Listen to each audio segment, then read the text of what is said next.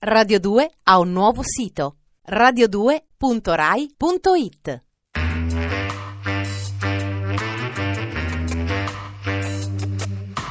Alle 8 della sera. Il racconto delle cose e dei fatti.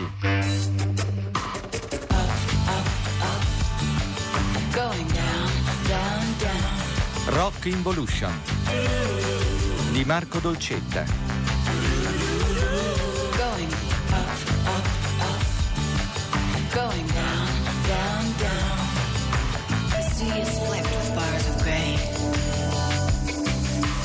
Buonasera a tutti da Marco Dolcetta. Continuiamo il nostro itinerario sulle tracce del rock perduto e siamo ancora nella fine degli anni 60 e all'inizio degli anni 70, ci troviamo a San Francisco e è la, è la grande epopea dei locali, dei locali dove si suona la musica, dove si vive in grande comunità, dove dalle comuni hippie o dei beatniks ci si riversa la sera nei locali dove i gruppi amati suonano. The canned heat.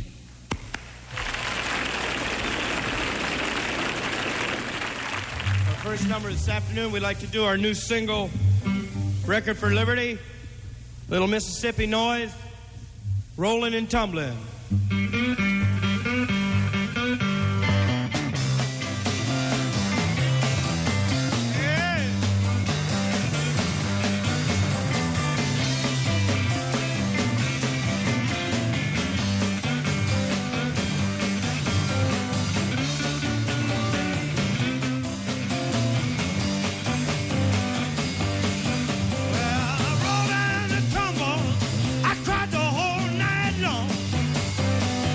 Locale emblematico dell'epoca è il Fillmore.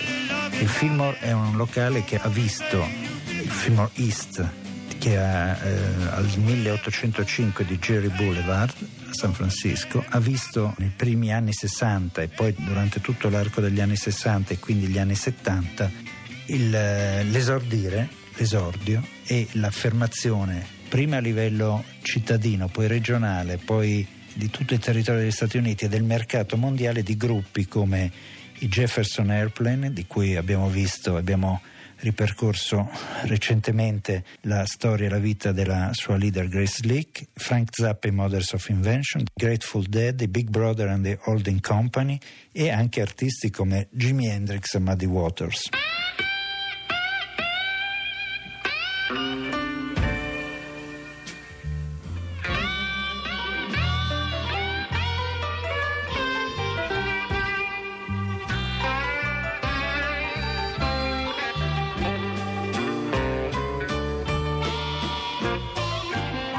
She got a mean disposition. She got fit low down, dirty way.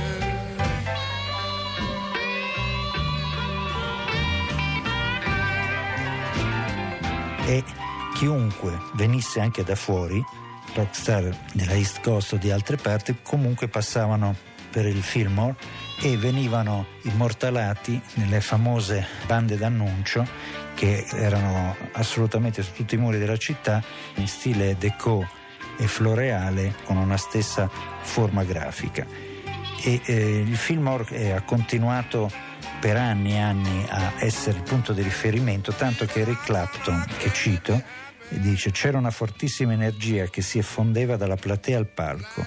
Non importava quale fosse lo show sotto i riflettori, era una cosa sensoriale. Quindi anche le star sentivano e avevano una particolare fascinazione in questo scambio di energie che avveniva in maniera del tutto spontanea e genuina in queste memorabili session dal vivo, appunto al Fillmore Auditorium.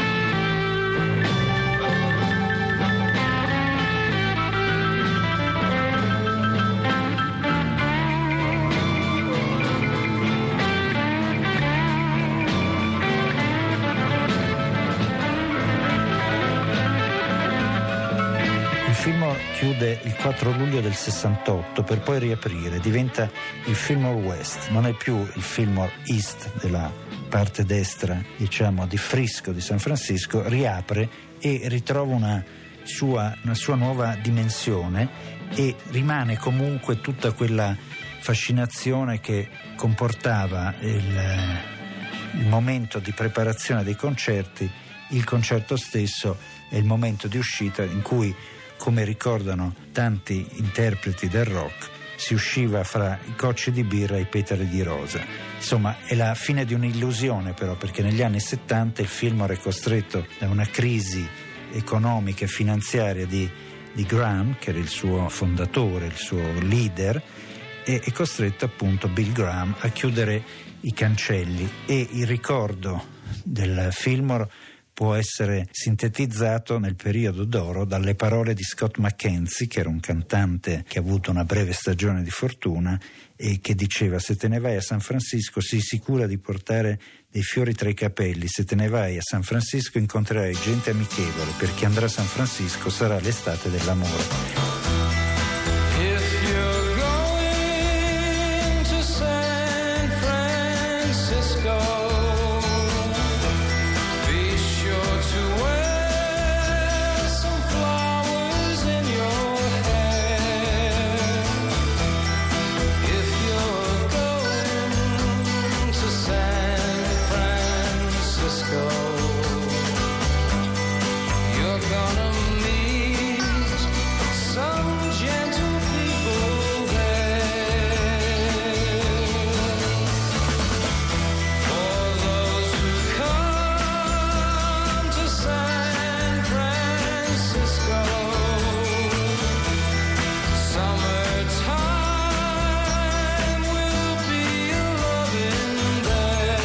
Questa era San Francisco di Scott McKenzie, che a pensarci adesso è un'ingenua canzone di nostalgia di un periodo ormai definitivamente chiuso. Un personaggio ambiguo e eh, di grande fascinazione a modo suo di quegli anni e che proprio ancora una volta volendo cercare in questa nostra trasmissione di trovare dei momenti diciamo simbolici della decadenza e delle- dell'involuzione del rock è un miliardario, un miliardario di cui si è parlato poco, Augustus Owsley Stanley III, che ha vissuto sempre per anni negli entourage dei gruppi rock. Nasce come uno studente di ingegneria che aveva mollato i suoi studi e si era costruito addirittura un laboratorio per la produzione dell'LSD. Diciamo una specie di alchimista della decadenza del rock. Quindi un personaggio che viene dagli underground, dai sotterranei della musica rock e era il grande produttore di questa sostanza che distruggeva le menti e che lui, si eh, oltre a produrre, si dava anche la pena di distribuirla in tutta San Francisco. Era addirittura diventato a un certo punto un personaggio alternativo delle groupies perché di notoria natura omosessuale aveva questa grande fascinazione di aggregarsi alle bands non tanto per comunque per gusti o desideri di affermazione sociale o sessuale, ma soprattutto per poter vendere al meglio la sua produzione di droghe. E questo gli permetteva di essere sempre presente nei backstage di ogni concerto, di eh, partecipare addirittura a delle feste, essendo intimo amico di tutti i leader della musica rock di allora, e anche di a un certo punto di poter condurre uno show televisivo nelle catene televisive californiane che si riferivano appunto alla promozione della musica rock. Questo personaggio, Owsley, poi scompare e a un certo punto, volendo avere qualche dettaglio in più di come la pensava, eh, mi sono eh, documentato trovando una vecchia rivista di quel periodo in cui in una, una delle sue rarissime interviste dice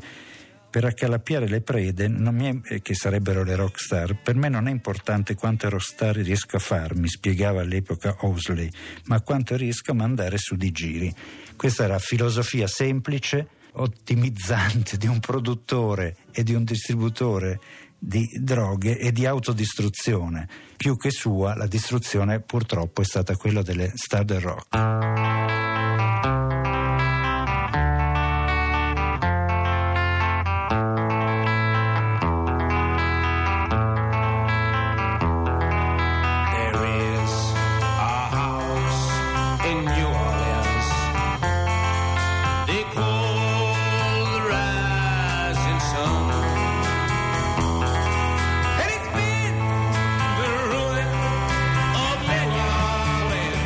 Abbiamo scontato un altro brano dell'epoca del- dei fulgori di San Francisco. San Francisco è stata anche un, uh, momento, de- un riferimento per l'altra sponda. L'altra sponda è quella di Londra, dell'Inghilterra. C'è stato un momento, eh, al termine dei 60 e primi anni 70, in cui l'Inghilterra guardava con una certa attenzione al mercato americano e soprattutto al mercato delle idee americane. Un caso emblematico di cui voglio parlare a chiusura di questa trasmissione di oggi è quello di Eric Burdon in The Animals. Eric Burdon è un cantante di origini molto semplici, viene da Birmingham. Nei primi anni 60 crea il gruppo degli Animals, di cui di grande spicco sarà nella prima versione del gruppo Alan Price organista e pianista che poi procederà da solo nella sua attività musicale con l'Alan Price Set di cui ricordiamo chi l'ha visto il eh, film di Bob Dylan, Don't Look Back, eh, fa parecchie apparizioni di carattere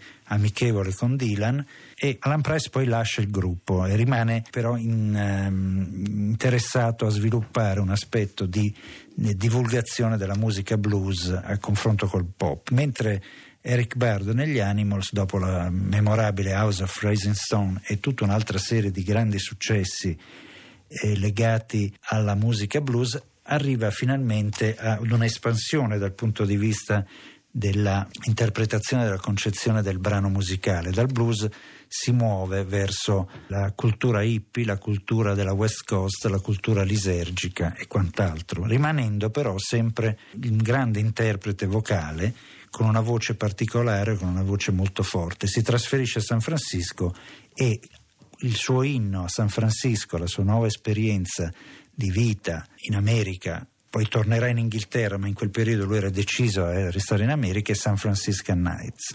Cop's face is filled with hate. Heavens above, he's on a street called love. When will they ever learn? Old cop, young cop, feel uptight on a warm San Francisco night. The children are cool. They don't raise fools. It's an American dream. Includes Indians too. San Francisco.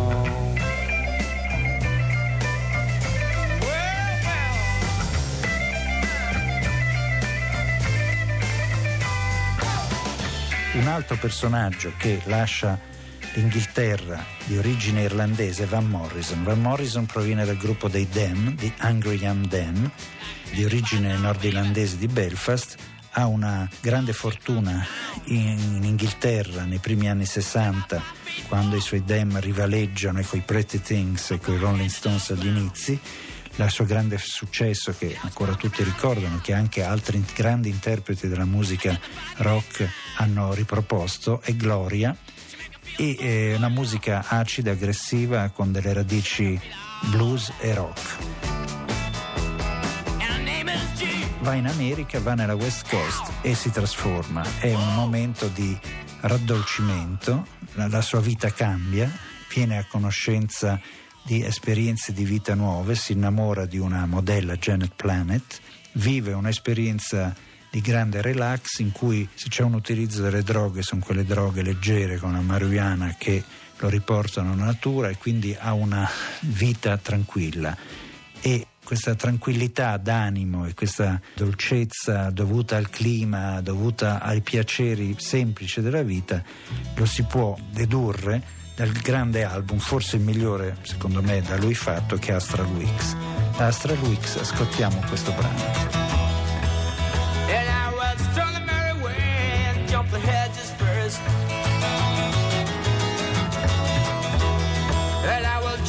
Clear, clean water for quench my thirst.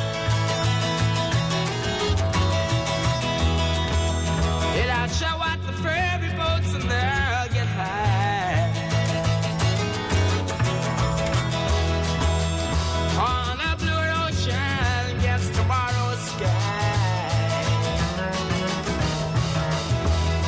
Avendo analizzato oggi e soprattutto il finale due personaggi emblematici che sono un po' il ponte che collega l'Europa alla California, eh, sono due grandi maestri della musica, erano Eric Burdon e Van Morrison. Avremo occasione di riparlarne e a cominciare addirittura da domani, dove alle 8 della sera ci risentiremo su Radio 2.